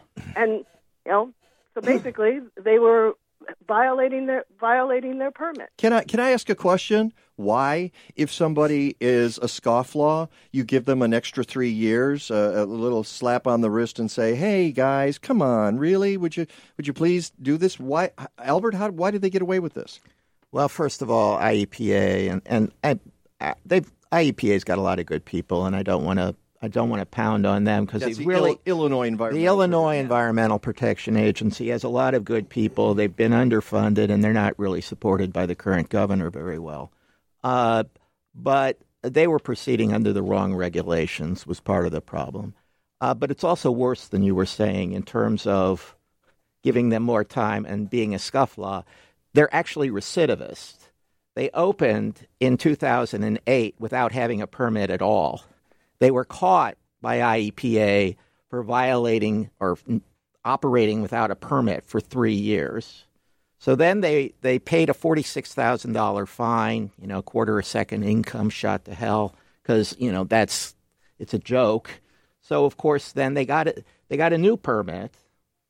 Uh, and then they violated their new permit after having after proceeding without a permit. They then proceeded to violate their new permit. Well, there's another little catch in here. While between when they first applied for the permit and then they got an initial permit that was based on a much smaller intake Yeah, than they originally had. They made a little mistake. It turned out they were taking a thousand times more water than they thought they were. Now, oops. That's what they say. I mean, I, I, they say it was a mistake. I, I don't, I, I don't have any way to Yeah, they go say, behind they that. say they were they were misreading their instruments by They a were- factor of a thousand. Misreading their instruments by a factor of a thousand. It they- happens to me all the time. Yeah, I know. I, I look at my wallet. I think I've got a thousand dollars, and I've only got one, or vice versa. You know, but and I, I so I guess that's I guess that's what the the, So- the so how much water engineers are they using? Uh, about twenty million gallons per day. They're sucking through, And so the the problem there is it's, they call, we call it entrainment or impingement, which are glorious ways of saying that the the fish die when they get hit on the screen, Mm-hmm. or they get sucked through the building and they die that way. Yikes! And so that's that's the basic problem. And what we're trying to do through these laws is minimize that to the extent possible. Now we're not saying every fish is sacred, but you want to try and minimize the damage to the environment from operating structures like this. And that's all water for cooling the building. It's being returned to the river. It's being returned to the river. Now it's being returned warmer than it came in. By about 35 degrees Yeah. is what Uh, I, I read. You, that's open to debate. Yeah, that's going to vary by year and Right. by the time. But- but doesn't- but it's a it's that a affect- prop that affects the heat Yeah. discharge. Now, uh, you know, we worry about this sort of thing most with power plants because power plants can suck, you know, 400 million gallons per day. Mm-hmm. Uh, but here we we've got a building in a in an area which doesn't really have much flow, and it's right in the center of places. In fact, uh, ironically, with the other client here, his friends, the Chicago River, they were holding a fishing event across the street almost from this because we're so we're really trying to restore the fishery in the Chicago River, and having people violate the law certainly doesn't help. Okay, so uh, at some point, uh, what stuns me, Cindy, was the idea that people like you and, and groups like yours have to wade through these papers and hope they come across something like this. They catch something that somebody else didn't, uh, and and thank goodness that we have watchdogs like you who are, are doing this kind of work. But that's just a terrible way to have to operate. It seems to me that that it's this is how you miss things. It's, it's quite possible you would have never found this, or you might have found it a decade from now. It's it's it's uh, it, it's hard to say. Yeah. Um, Yeah, yeah, and you know, I mean, I think the other the other thing that really strikes me about this is that Albert and I work a lot with municipal officials who who operate um, wastewater treatment plants, so they need these types of discharge permits. And I can tell you for from experience that those public officials are very conscious of the fact that they need to follow all the conditions in their permit. They were they're very careful. They don't want to be violating their permits. So it's just really disappointing when you see a commercial entity that basically just you know is ignoring the requirements that have been been put on them. You know, and ignoring them to the point as as, as Albert point, pointed out that to to start off they didn't even get the permit they needed and and got caught by the Illinois EPA in Wow. that case. Uh, and and according to the the Trib article that came out this week, and we posted it on our show page, and I've got it on my website. You can read more about this issue at MikeNowak.net. I've got some appropriate links that you'll find interesting. According to that, most of the other buildings uh, along the river uh, are are adhering to the law. The, the, the, and and not very many of them take in as much water as Trump Tower, but the others are actually um, uh, not breaking the law. Is that correct? Correct, Albert? Well, as far as we know, uh, we you know, Okay, and yeah. well, we Hard we- to tell. It's it's it's somewhat hard to tell, but yes, it, it looks like the other buildings are are trying to follow the law. Uh, so I, I just want to make clear, you know, we're not picking on this building because of its name. Uh, we're picking on its on this building because it's the one that we found had serious violations. And it just happens to be a coincidence. But the problem here's the problem. Here's I don't know. I wouldn't go that far. Uh, okay, good. Well, I mean, it's not a coincidence that the people who operate under that name would violate the law. Well, that's my question. that, that that is the question I want to bring up. Is that uh, are you not surprised that this and it does it go all the way to the top? And as they say, does the fish rot from the head? That sort and, of thing. And wasn't the Clean Water Act one of the acts that uh, he wanted to go away? Let's put it that way. Well, I, I, he, first of all, I, I do want to point out there's no evidence whatsoever No. that the president has, No. has No, looked no, at the air No, no, conditioning no. system No, in but this the building. administration as a whole. But I will say there has been talk about weakening the regulations on water intakes, and that's to help the fossil fuel business. Yeah, and, and and and again, I'm I'm just saying that this is not good optics if you happen to be the president of the United States and you own a building that is in violation of the Clean Water Act on the Chicago River. Uh, I just that's all I'm saying about this, and so that's not your job. Your job is to look at the violation, Mm-hmm. take it to court, and see if you can get a judgment on this. And we have a, uh, right, and we have just a few seconds here. So when we come back, that's where I want to focus on is is how we move forward the, uh, on this.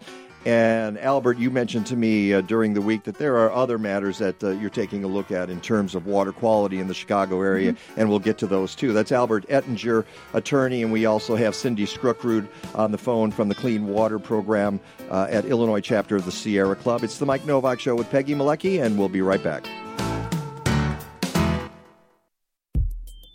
Want to have a healthier, more eco friendly Green Diva kitchen? In a Green Diva Minute, you'll learn more and be on your way to living a deeper shade of green. The main characteristics of a Green Diva kitchen are that it produces delicious food, is healthy, eco friendly, and low stress. Let's start by using more dish towels and cloth napkins because paper products make up one third of municipal waste. Buying bulk dry goods saves money and reduces waste.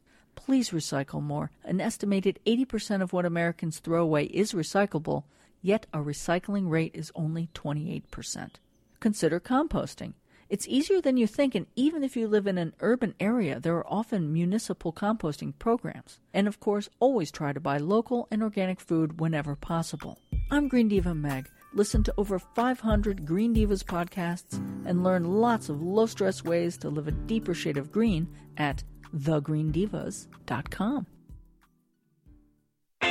Whether it's March, July, September, or December, if you're a gardener, any time of year is perfect for a subscription to Chicagoland Gardening Magazine. It's the garden magazine for our region and one of the best gardening magazines in the country. Every issue features spectacular photos, articles by noted horticultural authorities, nursery owners, state extension agents, master gardeners, and more. There are columns like Ask the Garden Pros, regional reports, what to do in the garden, and even my column on the inside back page of every issue. I make up stuff and they pay me for it. Go figure. Chicagoland Gardening Magazine, a publication of state by state gardening magazines, on newsstands everywhere. But go to ChicagolandGardening.com and get a subscription. If you're in other parts of the Midwest or the South, try one of the 21 magazines in those regions by going to statebystategardening.com or call 888 265 3600. 888 265 3600.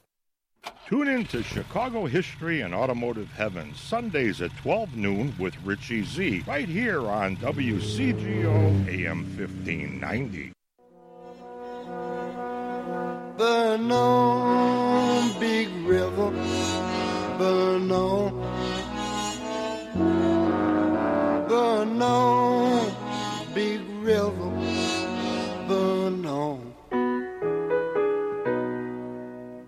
And that is Randy Newman that uh, uh, Albert Ettinger referred to, who Albert Ettinger referred to earlier in the program in this song based on the fire on the Cuyahoga River in Ohio uh, back at, would you say 68 was it? I think it was 69. 69? Yeah. Uh, you wanted to make a correction, Albert. Well, it's a it's a legal one, but it's important. Um, we have not actually sued the Trump International. We have sent them a 60 day notice mm-hmm. letter under the Clean Water Act. I have to send out a letter as a citizen group mm-hmm. 60 days before I can bring suit, and this gives the EPA or the Attorney General 60 days to sue. It also theoretically gives Trump Tower 60 days to do something to either talk us out of it or conceivably bring themselves into correction with the law. Mm-hmm. Do you see that happening? Uh, no. Okay. Well, I I don't know what this the the government entities will Yeah. do. They they. I would hope that if they do come in, that they'll ask for a much greater penalty than forty six thousand dollars, which uh, doesn't buy you much uh, these days. Uh, certainly, as to a multi billion dollar corporation. Right. And I would imagine that since, you know, you you haven't even filed suit, you're just issuing notice Notice of intent. of intent. Yes. Um, there are probably some things you don't want to talk about. What can you talk about in terms of the suit? Well, one thing I can tell talk about is we don't send out these letters lightly. So uh, there probably will be a suit unless something happens. Um, So uh, we uh, we put down in the letter everything I've told you here is public record. We got it out of the Freedom of Information Act from IEPA. Uh, there's no there's there's no secrets here that we that I've disclosed. Right. This letter's publicly available online. The letter is publicly available online. It's been sent to Scott Pruitt and uh, and the company and, Mm-hmm. and everyone else. Uh, and I noticed that you're al- you're also working with the uh, Abrams Environmental Law Clinic at the University of Chicago Law School. Yes, the U of C Law School has been very helpful, and they've worked with us in a number of cases like this. Uh, we, you know, as Cindy indicated, we read permits. We sometimes have to bring permit appeals, but also we look to see if people are violating their permits. And we've, you know, over the years, uh, Abrams Environmental Law Clinic has helped us bring, uh, you know, send out other 60-day notice letters and bring other cases uh, regarding Clean Water Act Yeah. violations. So, what ideally would be the steps they need to take to remediate this and to fix it? Well, I don't really know yet because, first of all, they haven't done the studies they were supposed Okay, to so do. So they need to do a study. The problem was, under the law, there was a bunch of things they were supposed to have done Mm-hmm. before they built their intake. Now, I don't know whether they did them, given that they haven't proceeded very well. Otherwise, I'd be surprised if they just happened to have built a proper intake. Uh, this might get expensive for them because there were things they were supposed to have done before they opened in 2008. I, I don't know. I have no, you know, I don't know what went in. Um, I suspect there are some people at the Trump Tower scratching their head and trying to figure out what studies they need to do Mm-hmm. and what retrofits they might have to make as to things that should have been done 10 years ago. And Cindy Skrukrud uh, is on the phone with us as well, Clean Water Program Director for the Illinois chapter of the Sierra Club. Cindy, uh, uh, you might not be able to answer this question, but you guys found out about the problem via documents. Is it possible that there's physical examination that you could do on site? Is is this is this discernible from the Chicago River itself?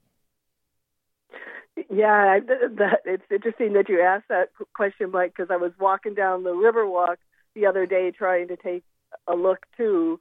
But it's you know these these intakes are below the water level, so you can't can't really see what's going on. And you know the big you know besides the fact that the folks at the Trump Tower didn't do this up front like they were supposed to, and then didn't provide the information to Illinois EPA within six months, as was required in their current permit. You know, we just know very little about what's going on after when they went into after they submitted to renew their permit, which is why we happened to see a, a public notice. We could see in the public notice that, you know, after the fact, they sent very little information to the Illinois EPA about how their systems operate. So we really just, you know, just at this point, just, you know, we can't answer any questions about what's going on at this facility because so little information has been provided. Mm-hmm. Um, you know, we have kind of a sketchy idea of what's going on, but clearly they haven't provided the things that need to be provided under the rules that are designed to protect fish from being trapped and sucked into these water intakes. And, and we've seen that other facilities have, you know, been much more, uh, you know, have put together the materials that they're required to put together under the law. Well, once again, uh, and this is a for some reason a big issue in Chicago is transparency. Mm-hmm. It's it's a, a matter of transparency. How do you how do you get that information, and, and is it readily forthcoming? So uh, this is just one of the issues that we're dealing with, and and to be sure, you know, you're working, Cindy, with uh, uh, Friends of the Chicago River, the uh, Illinois Sierra Club gets together, uh, and and you guys discuss this, and and I I hope that folks aren't out there thinking that organizations like yours are just all they want to do is sue people. Um, I'm I'm sure that's pretty much the last thing you you really want to do. You you would hope that people um, are paying attention to our laws. Uh, but uh, uh, can you talk about your collaboration a little bit? Yeah, well, you know, certainly we're work we work with Friends of the Chicago River and a number of other groups that are really concerned about water quality in the Chicago area. You know, you know, we do these, you know, nerdy things about keeping track of permits and commenting on them, but we also, you know, we also try and work to keep a better eye on what's going in, on in the river. The we have for Sierra Club we have what's called our Chicago Water Team, and those are volunteers who actually go out and monitor water quality.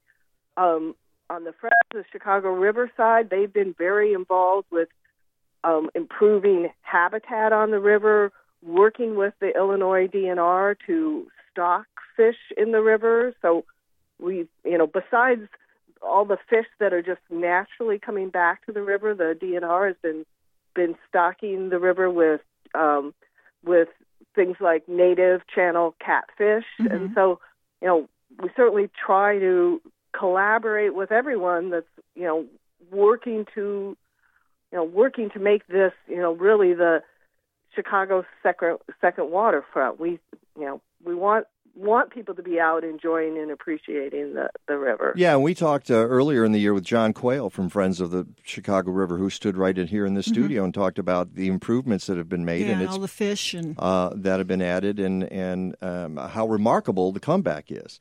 Uh, so that's one issue. Before we go, though, Albert, uh, there are other things that you're concerned about in terms of water quality in the Chicago area. Perhaps you want to get your greatest hits here. Oh well, I mean, uh, there are a number of problems. We and I mean, probably the biggest issue right now is the combined sewer overflows. Uh, I talk about CSO in this case means more than Chicago Symphony Orchestra, and this combined sewer overflows uh, don't don't sound very good at all. They are basically untreated runoff, sewage, and other things that get into the river under heavy rains. Now, the deep tunnel is supposed to address some of that, but there's still going to be a lot of combined sewer overflows. So that's a major issue. Um, we're working on other types of pollutants. Uh, last time I was here, I might have been talking about our lawsuit with the Water Reclamation District.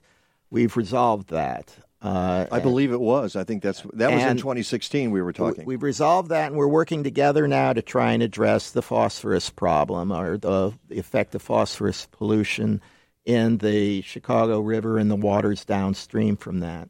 There's a lot of other things, though, that we call emerging pollutants, which are a big concern. Some of these are endocrine disruptors. There's all sorts of chemicals that come in. You may have heard about the, the fish that are affected, uh, male fish developing uh, eggs and other problems. And then another, of course, emerging problem, I don't know whether they're technically considered an emerging pollutant or not, is plastics. There's a great deal of concern in the Great Lakes, the oceans, of course, but also in the rivers about what all of the plastic is doing that's coming into the waters. And those are the those are the major issues. I would say nutrients, emerging pollutants, the CSOs. These are things that are affecting our local waters now, and we're Cindy and I and other groups are working on them. I'd say the you know there's a focus now on sort of the high profile things that the Trump administration is doing wrong on the environment, and and obviously those are problems.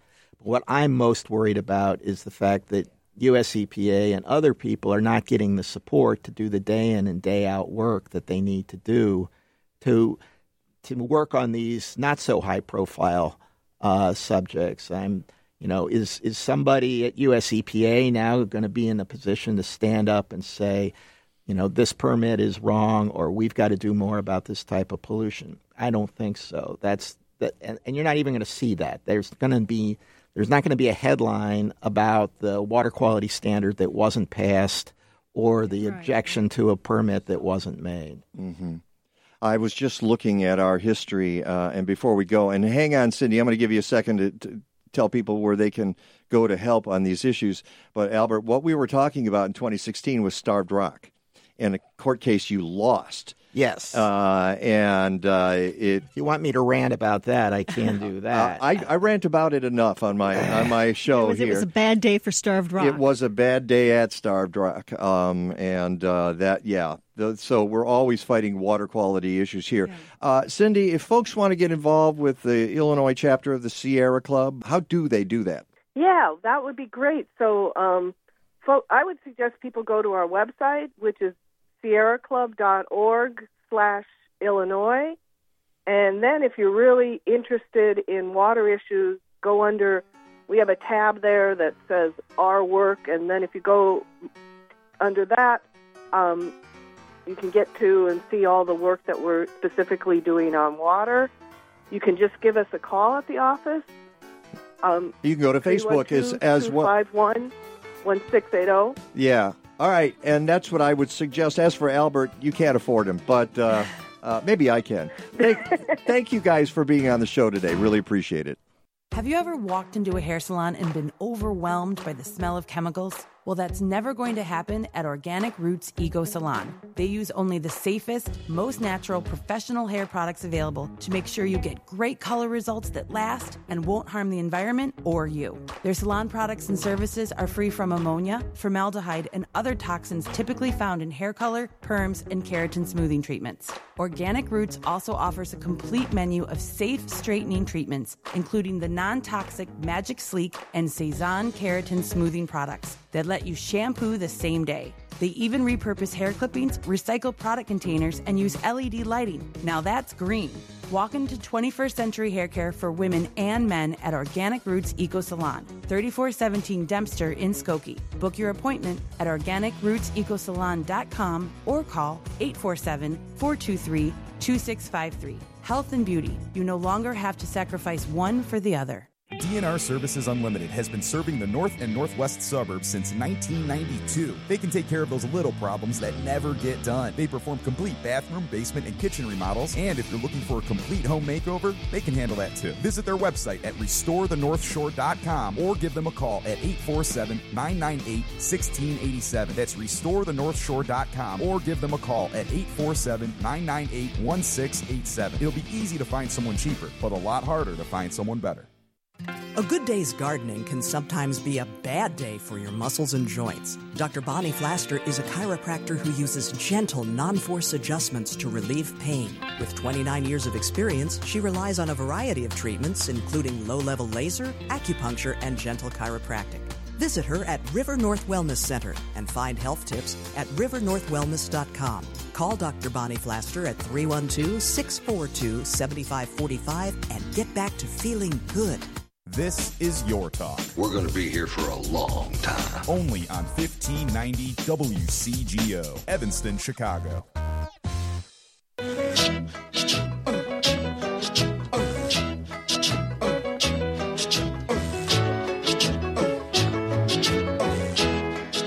Welcome back to the Mike Nowak Show with Peggy Malecki. Uh, we've still got Albert Ettinger in the studio here, and Rick DiMaio is uh, on the phone. You know uh, who did this song, right, Rick?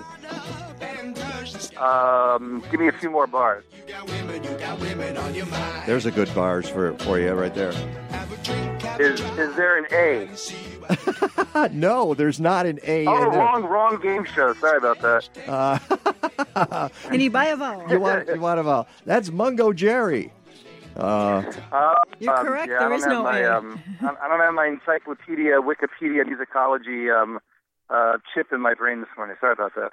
Uh, I want to introduce you to Albert Ettinger, uh, who's an environmental lawyer who who deals with clean water issues and has been doing that for about forty years. Uh, Wow. I'm, yeah, I'm sure he's not pleased about the current direction of the EPA, are you, Al? No, I am not. uh, and and we were just talking. Uh, you probably heard some of it about the overflow situation uh, in the Chicago area, which which also Yeah. causes a problem. And you you were Right. fo- following that this week and sent us emails about the wettest.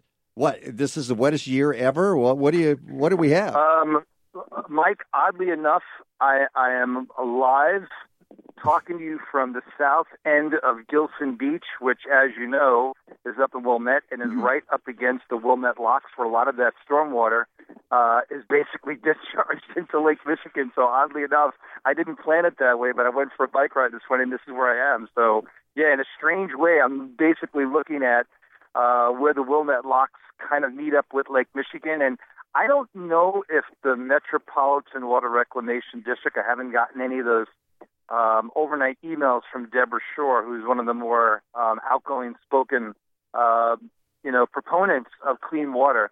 Um, I don't think they did any discharge into the lake because most of the heavy rain was essentially outside of the Des Plaines River and Chicago River watershed. But that may change this coming Monday night and Tuesday night. But um, yeah, as you were alluding to, so far uh, through the first, if you want to call it five and three quarter months of the year, we're now at 25.69 inches officially on our field, and that makes it the wettest period up until this point from the 1st of January to the 21st of uh, June, and it's not stopping anytime soon. Yikes. Uh, and and if you know anything about average rainfall in Chicago, and and lately it, it has varied quite a bit, but traditionally traditionally our, our average rainfall is around 35 inches. So uh, right for for the year, we're we're basically running about 10 degrees above normal. So um, if we continue on this path, we're talking about 55 to 60 inches because we haven't even hit the wettest time of the year yet, which is typically the middle to second half of August. yeah, Yeah, Uh, then last year we had those heavy rains in July. That's right, Peg. Yeah, we had several bouts of rain that basically skewed across the northern suburbs. Now, granted, that that total uh, that I mentioned is for O'Hare, and I think we talked about this a couple of weeks ago. O'Hare came in with the wettest month of May ever, but again, that's because we had several bouts of rain that basically went right over the rain gauge. If you look at the state of Illinois on average for the month of May, out of the top 100, uh, it was 53. And that's mainly due to the fact that the southern half of the state has been rather dry. So oftentimes you have to be really careful about looking at just one point, particularly when it comes to rainfall, and sometimes with snow as well. But rain, I think, is, skews the numbers a little bit. Uh, but then you can argue that, okay, now we skewed it towards Rockford. Uh, Rockford over the last week had nearly eight to ten inches of rain, uh, and literally up to almost a foot of rain for the month of June. So if you look at just the months of May and the months of June, you're looking at nearly a foot and a half of rain in the southern third of Wisconsin and the northern third of Illinois. And any way you slice it, we are living in the third most populated metropolitan area in the United States. So we are literally at the tipping point. As nice as it is right now, if we get an additional, say, two to three inches in a very short period of time, and Peg brought up last July, which was, I think, more like a six to eight inch rain event, you're looking at potential catastrophic flooding. And the question is, is the city ready for it? Is the Metropolitan Water Reclamation ready for it? I think they are. And are you looking at additional stormwater going into this area where I am right now, Gillson Beach, which most likely could easily be closed on a nice sunny day? And as you know, we haven't had a lot of nice sunny days recently. No, no. Today is uh, an anomaly. It's uh, be such a beautiful Yeah. day. I think he needs the golf clap there, Randall. Yeah, give him the golf clap for the nice sunny day. It's for you, Rick. Yeah, I, I'm I'm tired of using my Stratocumulus sunscreen for the last uh, week and a half around here. Yeah. Uh, so uh, this is the kind of thing that uh, Albert keeps an eye out for, but you do too. And and you mentioned that there might be more rain in the next couple of days. What's that all about? Yeah, and, and, and this is the pattern that is really quite odd when you get these large scale, what we call synoptic scale systems, things that literally cover a thousand miles from a standpoint of, of lift and, and thermal gradients, and then you induce tropical moisture into it. You don't get large scale, widespread rain. You get large scale, widespread, moderate rain, but then you get these pockets of extremely heavy rain. And then what begins to happen is after two, three, and four events like this, you go, holy smoke, we're not only in a wet pattern, but a potentially flooding pattern. And these things kind of creep up on you. And next thing you know, you're looking at farm fields and you're going, woo, we were just rated at 80% excellent for crops um, from a standpoint of corn and soybean. And then you get into the third and fourth week of June and you start to see, you know, basically the time when the plants go through their germination process um, and you're flooded out. And next thing you know, you're looking back at like what we had in the in the in the summer of '93 and the summer of 2008, And as you can see also when you combine that with some of these dumb tariffs that the president is opposing and, and China is basically retaliating from a political standpoint, farmers could actually lose up to $630 million in the state of Iowa alone on soybeans. And now you combine a catastrophic weather event, and that number could easily quadruple in a matter of a couple of weeks. And that's that's what I like about what you do is you put it in perspective in terms of whether having real uh, consequences uh, to people's lives, to their businesses, and and that that can happen. You're not saying it's going to happen, but we have to keep an eye out for that, don't we? Yeah, yeah. It, it's kind of like saying, okay, my my tires have five thousand miles of life on them, but I'm going to go on a twenty thousand mile road trip and hope for the best. That's not how you. That's not how you play around with uh, with the future, especially when it comes to agriculture. And from a standpoint of how we are heading into the month of July, even though we're going to get back into hot and humid weather uh, pretty much by the end of next week, eh, it still doesn't look like we break this pattern overall. So it still looks like somewhat wet conditions around here for at least the next uh, next one to two weeks. After that, we'll see what happens. But the bottom line, we have nearly 24 different rain gauges across northern Illinois and southern Wisconsin that are at moderate flooding. Now, granted, those numbers could come down a little bit, but but the pattern the pattern is that type of pattern that you get any sort of three or four inch rain event, and next thing you know, you have flooding conditions. And as we all know, with flooding, it happens in a hurry. But man, by the time the water goes down, it can easily be a week to sometimes ten days, particularly in your in your agricultural region. Yeah. All right. Well, give us that forecast then for the next week. Yeah, sure. So a lot of sunshine today. When Peg drives home to Highland Park, she'll notice a fog bank coming in off the lake. Visibility may actually drop to a couple of hundred feet. It's pretty interesting. Lake breezes kicked in, so upper 70s, right around, I'll say low 70s along the lakefront, 80 inland, and then rain arrives tomorrow. Continues into Tuesday, probably about an inch and a half to three inches is what we'll get. And then hot, humid weather for Wednesday, actually Thursday, Friday, Saturday, and Sunday with temperatures in the 90s. So we will dry out by the end of the week, but over the next 36 to 72 hours, more rain expected. Enjoy the day today. It looks great, guys. Wow. All right. Thanks, Rick. Thanks, Rick. Uh, have a, a nice bike ride. We'll talk to you next week. Sounds good. All right. want to thank everybody on the show today Melinda Myers, Albert Ettinger, Cindy Skrukrud, and of course, uh, Rick DiMaio, Ellie, and Randall. Randall. And they, uh, they get a, a laugh track. Until next time, go green or. Go home. Stadler? Yeah, what? Is that it? Yes, it's over. How'd you like it? I don't know. I slept through the whole thing. Well, you didn't miss much.